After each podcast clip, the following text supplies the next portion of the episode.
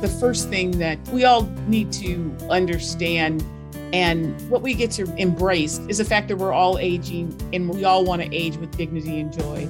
And what will it take for that to be real for you? And how do you think about what elements that you need to plan for? We need to talk about aging with all the joys and possibilities that exist as we age.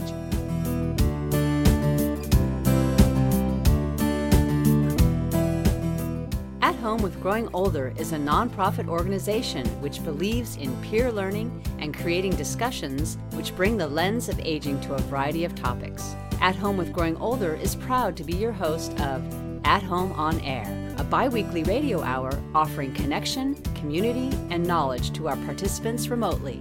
Now, we invite you to listen and learn from this live recorded episode of At Home on Air.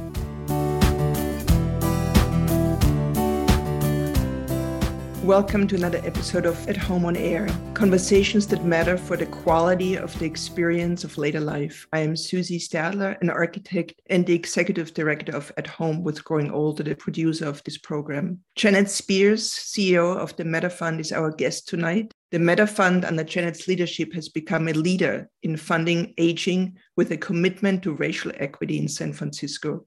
Welcome, Janet. Thank you so much for joining us for this important conversation about how private funding strategies can support aging in place in an era of rapid gentrification and community change. So, now let's move on to the many questions we have for you. Thank you again for joining us. It is always interesting to trace professional paths, especially in the field of aging. You have a Master of Science in Electrical Engineering from Purdue and a management certificate from the University of North Carolina. Now you are the Chief Executive Officer of MettaFund, a major funder of aging causes in San Francisco. How do the dots connect in this career? We would love to hear from you quite a straightforward path but just really quickly after graduate school i started my career at at&t bell labs in new jersey and we had a business resource group that did a lot of work in the community. It's called the Alliance of Black Telecommunications Employees. And I really got an opportunity to do a lot of volunteering in the community. Through doing that and through my 20 plus year career in various jobs in various places in the country, I realized that my heart was asking for a little bit more. Like, what else could I do that could be beneficial in community? I had several close friends who had left the corporate sector, not necessarily AT&T, but had left other corporate jobs and had moved into the nonprofit sector.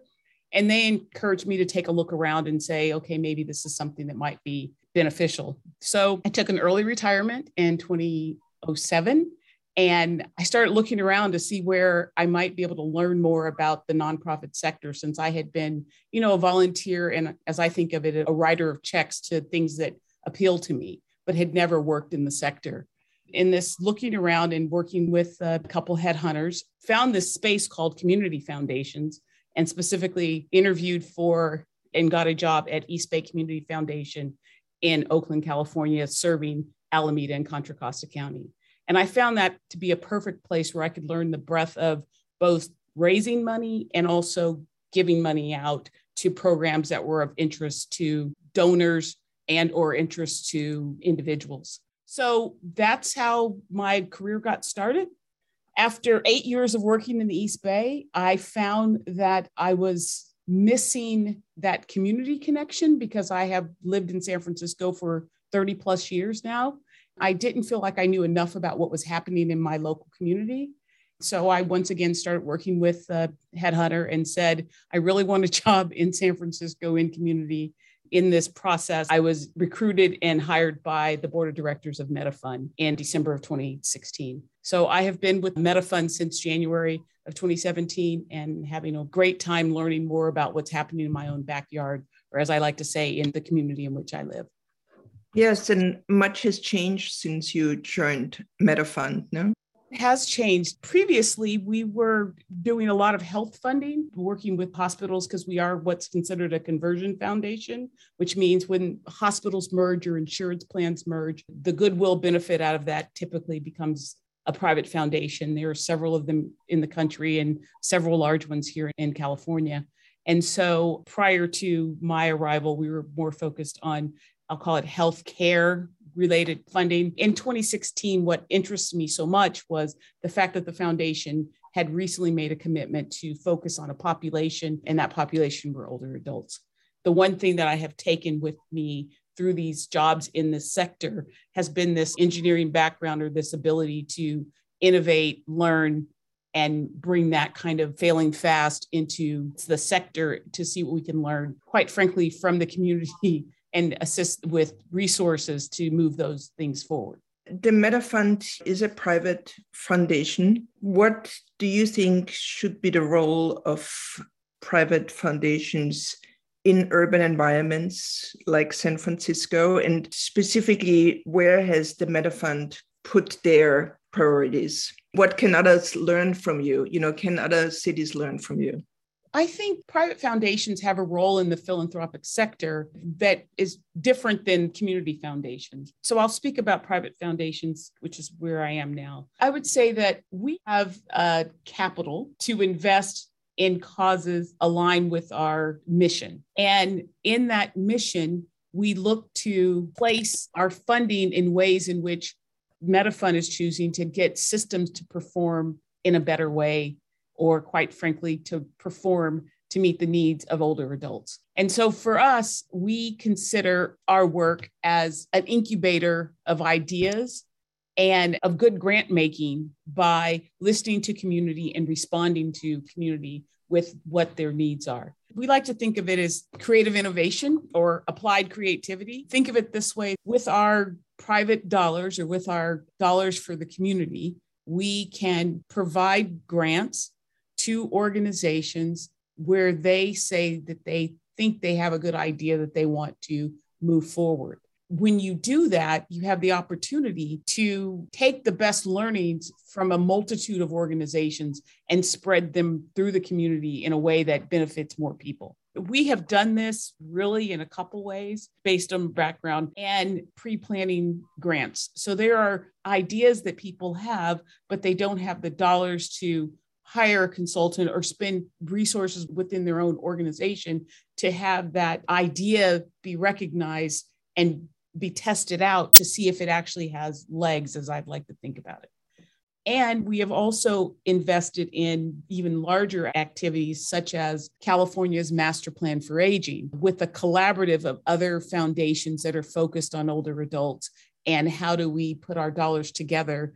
So, before there was actually funding from the state, we got together as the private sector, private foundation, to provide those flexible dollars to the state so they could start the work before the legislature caught up with, oh, we need to do this on a grander scale. So there's always flexible dollars that are needed within government, within nonprofits, in order to realize ideas or community led solutions. I mean, it's pretty unusual I can only speak from my own experience to actually have who acts as an incubator, which really opens up opportunities for nonprofit to experiment. And I think what you also do is fund operational support and multi-year support, which is really unusual. Can you talk a little bit about this decision to do that? Many foundations fund programs you have a program and you want to serve so many meals and you reach out to a foundation and you say i want to do x and i'm going to do it by y and please give me you know a thousand dollars ten thousand dollars whatever to do that. What we have done and how we look at our work is it's called trust-based philanthropy and it has several mm-hmm. elements to it but the one that i'll talk about which is really around our funding ethos is a multi-year general operating support grants. This takes the support of a board because the board of directors is the governing body of any institution. And so over time, MettaFund has moved to this multi year general operating support grant making. What it has allowed us to do is build really deep relationships with our grant partners, and they know what to expect over time. And they know this is not a punitive type of relationship that they're building with us.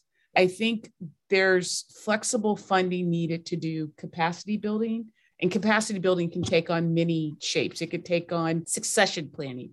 It could take on a new ED coming into a job and needs to do professional development or needs a coach, or it could take on training of your board. Many of those things are not funded via contract based and or program related grant making. And so EDs or organizations that have ideas that they want to test out need the flexibility to do that. We still have the typical check in with our grant process, but another element of the trust based philanthropy is you try to simplify the process for the people who are doing the work in community. What we seek to do and what we do with our grant making is we make a grant, it's a multi year, and we have verbal check-ins. We're not asking for you know multitudes of reports so we can create binders so then we can read them and say oh you know hooray for us look what we've done. It's more about what is it that this organization is learning? What have they been able to do with their capacity? What have they been able to do with growing in ways that they wanted to and quite frankly, the piece that I really adore about this is people are allowed to do things that don't work out. They learn from that also. And to me, that's such a great aspect of learning. Everything's not going to work out perfectly. One thing that I really appreciated when I was hired here, it was a conversation I had during the interview process with the board. I said, you know, I think we need to be able to take some risk and risk in community, which to me is really just learning with community about what might work better for older adults here in San Francisco. So it's an inspiring way of doing good grant making. It is good grant making. It's a great practice. Many foundations are now adopting this, and there needs to be more of it. It really is a partnership between the board of directors and the staff and the community to make sure that you can actually implement that with success. Yes, it seems like a total win win. It's complicated. Let's be clear. It's as simple as counting outputs. When you're creating relationship for the long haul, it's a little bit more complicated than just saying, yes, here's some money and do whatever you want. It's like, yeah, what is it that you want to do with this? And how is it that you think this will make things better? You know, the typical things that you want to know. What kind of impact are you seeking to do over time with these flexible dollars? So, can you tell us some of the success stories? A couple that kind of fall in two different categories. These are all San Francisco based. The first is we did some early funding with Homebridge, which here in San Francisco is one of the major contractors with the city for in home services and support. So that means they provide people who support older adults with disabilities, in home health workers. The executive director came to us and said, I want to start working on a certificate program where the home workers can get credits for the work that they're providing as they're doing it. We're like, that sounds like a wonderful idea. And so they worked with San Francisco State, and there's now a certificate program. We weren't the only contributor to this. I want to be perfectly clear. But when I talk about being an early planning grant, when someone has an idea, but before they can pitch it to someone else they need to be able to spend time to write it down of what it is they want to do and then take that forward. Another planning type of grant a two-year project that actually happened during the pandemic was with On Lok and open house. On Lok was the founding organization of a pace program. Openhouse focuses on the lgbtq community here in san francisco so they wanted to come together. Those two EDs had this idea that they could take the best learnings and benefits and apply it to a new community because On Lok primarily worked in the Asian community, but they had never taken their program in that learning to a different community. And the Openhouse ED at the time and the On Lok ED at the time said, why don't we try to create a program that's targeted at a different community and see if we can bring those benefits of applying a PACE like program to that community. So that's another example of getting in early with organizations that have ideas and providing resources for them to try out something that is becoming and has become successful. I've been here for about five years now, and there are several other little projects that we fund to go along with our core grant making that is focused on reducing social isolation and loneliness and focused on caregiving, and all of that is with a racial equity lens. And that's how we think about all the work that we do. In this experimental funding during the pandemic, there were a couple of grassroots efforts which evolved. Have you gotten into supporting these grassroots efforts, or is this something you observe and maybe will fund in the future?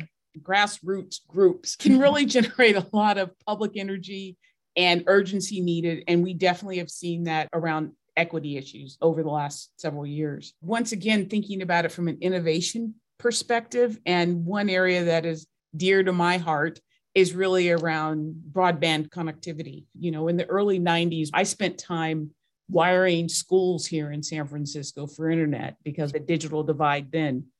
There's still a digital divide, even in a city like San Francisco. There's still about 100,000 homes in San Francisco that lack broadband or basic digital skills to use broadband. One of the organizations that we worked with and that we fund, a grassroots organization, is San Francisco Senior and Disability Action. It's a longstanding grantee of ours, and they are really a collective action organization. Their effort was really around trying to create free, accessible, reliable internet to help close this digital divide.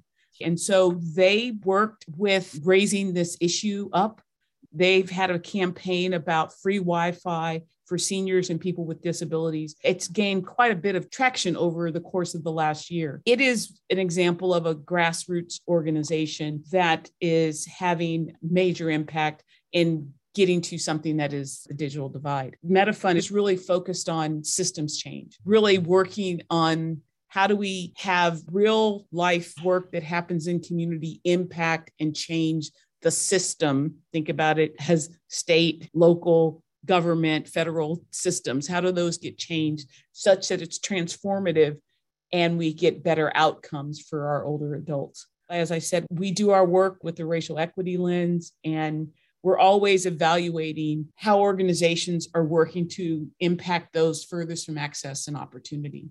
To go along with that, capacity funding. So, when we are doing capacity building, we've done an evaluation and learning capacity building cohort to allow organizations who self selected and said, okay, we would like to improve our evaluation and learning capabilities to build the grassroots power that you need in order to be, as I like to think of it, the outside game that supports the inside game of legislation and policy that comes down. So I think you need both being where we are and the size that we are. We try to focus on where do we think over time we can have the greatest impact.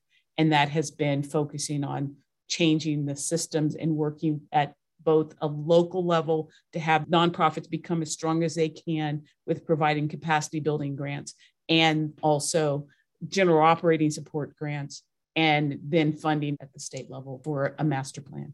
Yes, so really funding this private public partnerships. That is what I learned when I was at East Bay Community Foundation the power of public private partnerships.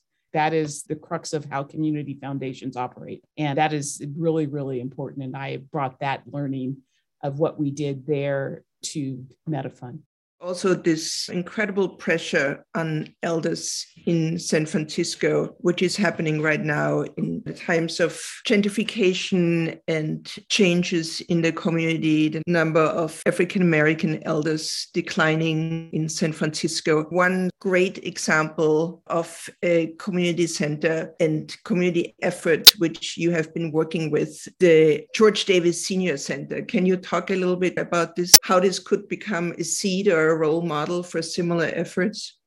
Oh, absolutely. Gosh, there's so much to say about the Dr. George Davis Senior Center that's located in the Bayview area of San Francisco. Let me just connect this in a way that's very personal to me. So, my parents moved from the South to California in the 40s during the Great Migration. I had two uncles that came before my parents, one on my mom's side and one on my dad's side. The one on my mom's side settled in Bayview and the other one settled in Richmond. And so I have a real affinity to the Bayview. Although we lived in Richmond, I spent a lot of time in the Bayview when I was growing up. And I personally love to listen to my elders talk. As the youngest, I would hide underneath the table and listen to them talking about things I had no idea what they were talking about. But it was fun. The older kids didn't really want me around because I was the baby. So let's just be clear there. Mm-hmm. As we think about what has occurred in the Bayview. This organization, the Dr. George Davis Senior Center, was a labor of love and a dream for Dr. Davis, who is deceased. It's run by his wife, Kathy Davis, and she is the executive director there. The Bayview was a historically Black neighborhood when I was growing up. As the city has gentrified and more African Americans have been displaced and have moved out of the city, there's not that same sense of community, except for at the George Davis Senior Center. And I say that having been there, it's the aging campus, it's the hub of community services in addition to having senior housing. So it's a housing place as well as a place where elders can come and spend time playing pool, sitting around talking, having dance classes. They have a choir. There's so many things in this place that's still available for the seniors and for our elders to spend time. It truly retains the value of community in this area that has changed over the years. And with philanthropic dollars, they are one of our grant partners. Even with the changes that have happened, it's held on to that multi generational support for community. And it is a small town within a bigger city, is how I think about the George Davis Senior Center. Yes, we need more of those, no? Yes, definitely. Even though I still have some questions too, let's go to the audience.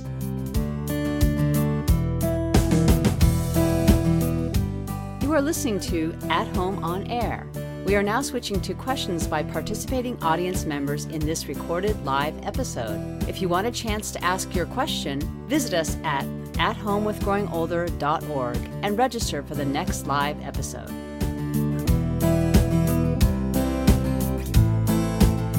So, Howard asks Does MettaFund look for organizations to fund, or do most of your clients come to you? We are an invitation only organization because of several reasons, but we go out and we look for organizations to fund that fit within the framework of where we're working. We're looking for those that have a racial equity lens who are working with those furthest from access and opportunity here in San Francisco. We do that because we have a limited two and a half to three and a half million dollars a year to give out we would end up saying no to a whole bunch of organizations. Having them spend time applying for a grant is not a good use of their time if the opportunity to receive a grant would be very limited. That's also important because, in order to have, I'm going to call it sustained impact over time, you need enough money to do that. And so we don't want to give out $1,000 grants. That's not helpful for the amount of work that happens at the nonprofit or quite frankly with the staff here because we're a very small staff of just seven people. That wouldn't make a lot of sense. So we are an invitation only organization. Our board members bring opportunities to us. We're always out in community looking for organizations that will support the two areas that we're focused on reducing social isolation and loneliness and caregiving. Yes, and I'm glad you also emphasized the two areas social isolation and caregiving, which are really important in all communities and especially in underserved communities. And I think we've all learned so much about caregiving during this pandemic.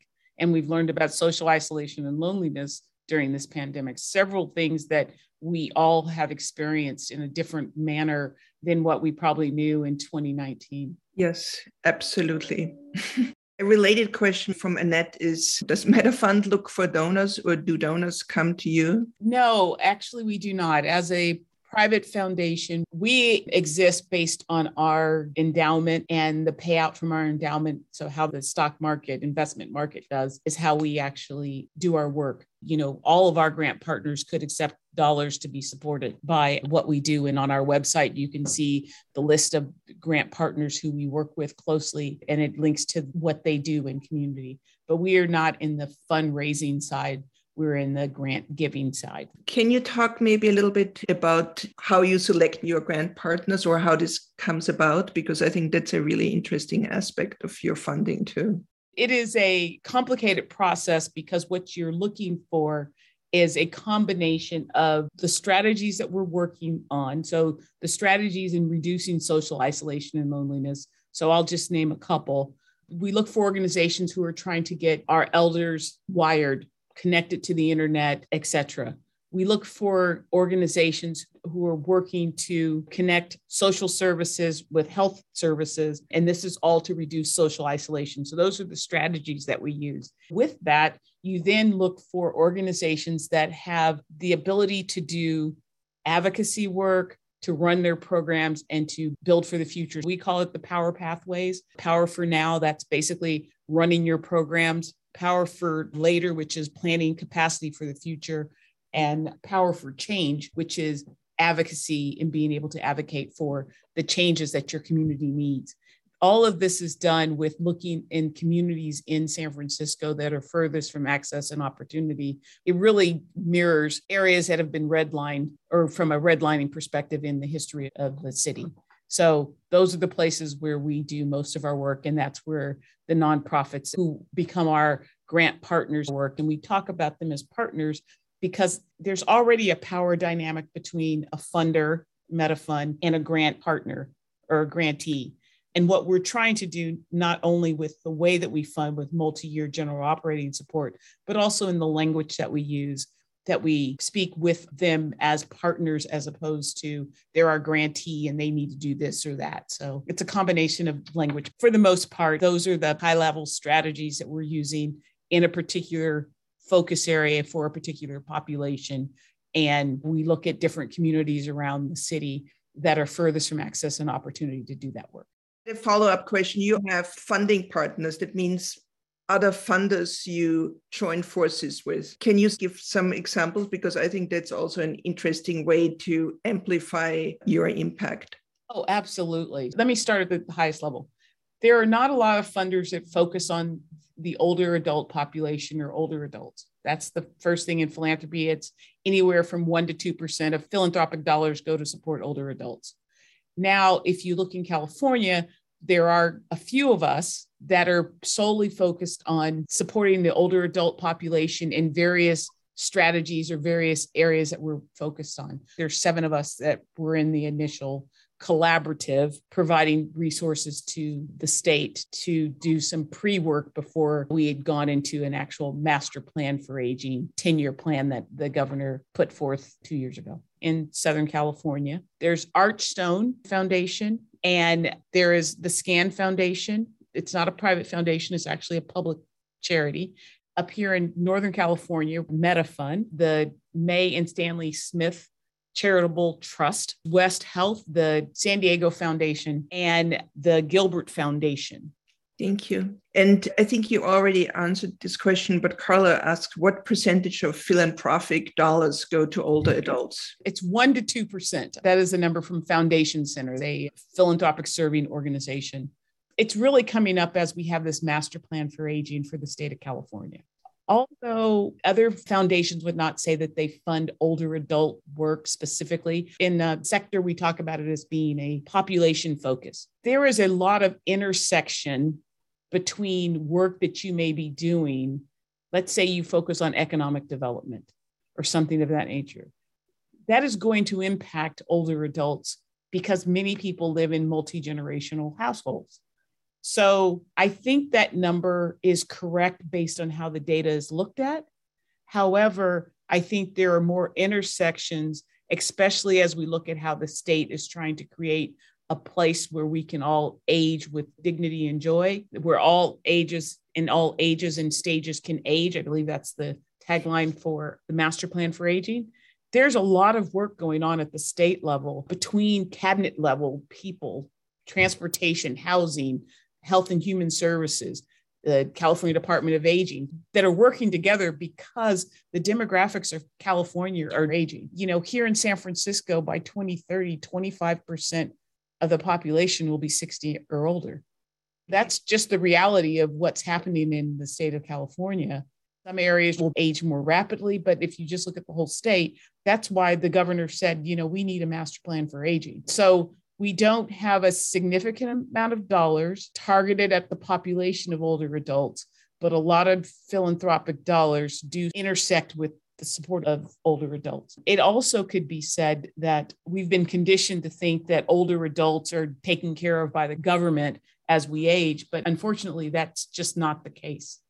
There's a lot of hidden poor that exists when you're in between Medicare, you're Medicare eligible, but after you've stopped working, and many other programs just don't meet all the needs. So we have a lot of work to do, but you know, there's a lot of energy and a lot of smart people working on master plans across the whole country. Yes, that is hopeful that imagination is being put into this. Related to what you just said with the hidden poor, Donna asks, how do you support agencies that serve middle income seniors too poor to be rich, too rich to be poor? My experience is they get less services than anyone. I would just say, I agree. It is one of the five bold goals of the master plan. And bold goal number five is affording aging. We do not at Metta Fund have the resources to support the full breadth of everyone that's in need. And so we needed to pick a place to work. And where we have chosen to work is with those furthest from access and opportunity. There is definitely, I'll call it the hidden poor or that gap that exists as we are working with the state and with our colleagues, we're all trying to seek a way to close that gap with better programs for all of Californians. Suzanne asks, love that Metta Fund embraces risks, and I think we all love this, and is willing to fund new unproven ideas. As an incubator willing to fund new projects, how do you evaluate projects that fail? Do you share the lessons of any epic fails beyond just sharing with the board? That's a really good question. So, the first thing is the limited dollars that we spend on these projects. It's basically my CEO discretionary dollars really fund most of these incubated ideas because that's what I find most interesting. We typically share with our other funders that are in the aging space that find that most interesting of what didn't work well from a I'll call it an investment perspective or from a risk perspective. And then, of course, our board hears we share that with other people in the field that may be tangentially related. So, like a succession planning grant or something of that nature that didn't have enough real teeth around it to make it valuable. Those types of things are kind of shared in some of the other audiences, other boards that I sit on. We do not spend a lot of time, and maybe we should spend more, documenting everything that fails to share from a white paper perspective, which is kind of what I would have done in my career at the labs. Yes, Christina's question is related to this, what Suzanne just asked. Given all the grantees you have worked with, are there opportunities to share lessons learned from them? Part of this has changed in the last couple years because of the pandemic. I can speak of a couple collaboratives that we have done, and it's really been about sharing in community with community. So we had an evaluation and learning cohort where we had a six part training done by an outside training organization. And 10 of our grant partners participated in this training where they shared with one another and they learned from one another. So, a lot of what happens in the philanthropic sector is really around cohort learning. We also bring our grant partners together so they can learn together and share their lessons learned of what's working in each of their communities what's happened since the pandemic is we haven't done any in place convening work in two years now. We have a community room. That's one element of our philanthropic support for community at our location. Our grant partners are prioritized, but we allow nonprofits to use the community room free of charge to have their own learnings, their own meetings, their own cohort learning at our location. So that's another aspect of our support for community. We don't have the answers. The answers lie in community. And so community needs to come together to share what's working and what's not working. And we try to help facilitate that on various levels by having cohort trainings, by bringing our grant partners together, and by having a space where nonprofits can have their own meetings. So that's the three ways we're trying to have impact. Yes, we were actually beneficiaries of this community room a number of years ago, pre pandemic time, when we had our in person forums. It's a fantastic space and a great resource for the community. Well, I have to make a plug. We have actually moved our offices. We are now even more convenient than we used to be. We're at 101 Montgomery, right by the Montgomery BART station. We have not opened up our community room yet to outside guests. Hopefully, by July, we will have our community room open and the ability to host people once again. But it has been closed given the pandemic and everything. We are in a space that is a little bit larger than before, that has Zoom room capabilities and those things. When we first moved, we had no idea we were going to have a pandemic. We were just kind of planning for the future and some capabilities. And now, who knew that we'd be having all these Zoom calls? Yes, so true. And it will be a really precious moment to come together in person. Yes, it will be. Yes. So, a very specific question from Carla from the SF Tech Council. We are always working to get the city of San Francisco interested in funding tech access initiatives for all adults. Do you have suggestions that would help to make the case for Wi Fi devices, training, and support for older adults? I don't know what the roadblocks have been in the past of why it hasn't moved forward or why the city hasn't taken that on as an opportunity. There is the Community Tech Network, and then there's SF Tech Council. And I'm not sure if those two organizations have talked to one another, but I think maybe a conversation between the two of what's working in both places. And maybe there's a common force to the city you know there's the device there's the training and then there's broadband those are the three elements that you need to actually have something work and be of value to the community so i don't have an answer for what will make the city say yes but i'm always like you got to keep trying and trying a different door or going in force with others Yes, going in force with others. Great advice. One question I also wanted to ask you what can we as individuals contribute to the work you do? The first thing that we all need to understand and what we get to embrace is the fact that we're all aging and we all want to age with dignity and joy. And what will it take for that to be real for you? And how do you think about what elements that you need to plan for? We need to talk about aging with all the joys and possibilities that exist as we age. I'm late in my 50s and I'm so much happier now than I was when I was 25 or 30. And I'm looking forward to aging. I think one, getting involved and finding out what resources exist now so you know what's available as you age and as we all are aging. That's the first thing. And second thing is think about how do you make connections? And, you know, I lived alone for a very long time. How do you connect outside of your own space? You have intrinsic value just by being here. And with that value, what is it that you're going to share with others as you build relationships outside of yourself? So that's another area that I think about quite a bit. And we don't get to choose our families, but we get to choose our friends. And so make sure that, you know, choose the friend side if your family, you know, doesn't work. I don't have that issue. I have a fantastic family. I'm blessed every day with that. But I think volunteering, I did a lot of volunteer work prior to having this as a career, and it served me well. I would say read and continue learning. I learn something new pretty much every day. Get plugged into and listen to what's happening with this master plan for aging. It's a game changer for California.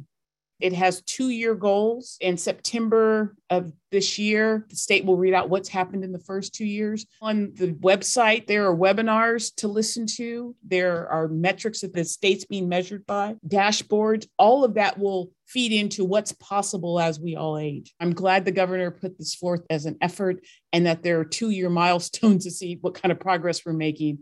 So, those are just top of mind things.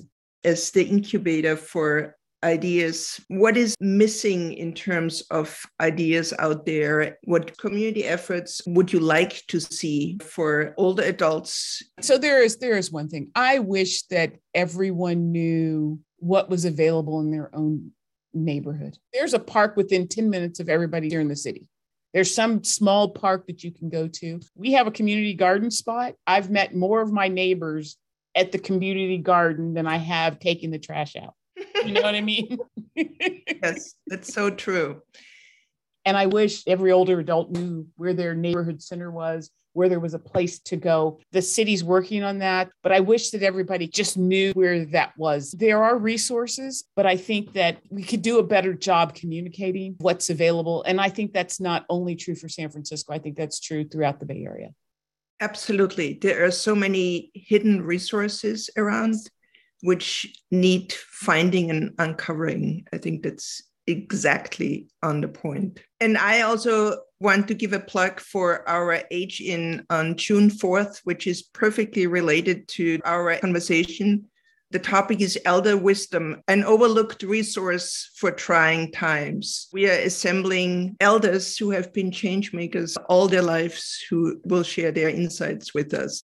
Thank you, Janet, for this amazing conversation. I think we are all inspired and we're all going to go out beyond just moving our trash in and out. And we're going to start community gardens. And yeah, it was a really inspiring conversation for all of us. Well, I very much appreciate having this dialogue and conversation. Hope everyone has a lovely week. Yes. And before we close, I also want to give a shout out to Amber Carroll who was at the birth of our at home on air conversations. She helped us with our first Zoom meeting two years ago, which was then a very foreign affair.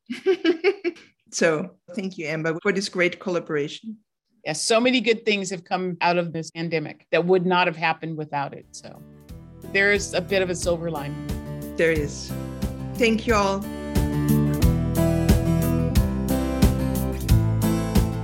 This episode of At Home on Air was produced by the At Home with Growing Older team.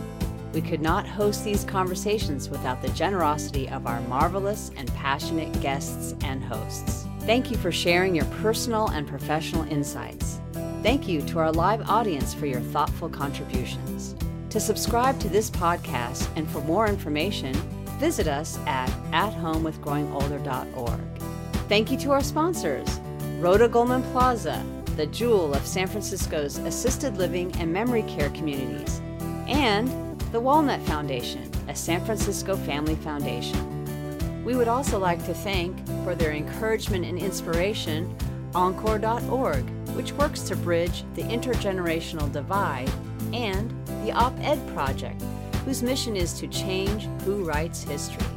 At Home with Growing Older strives to educate, inspire, and connect people across generations and disciplines to re envision and improve the experiences of later life. Don't forget to subscribe and tune in for the next episode.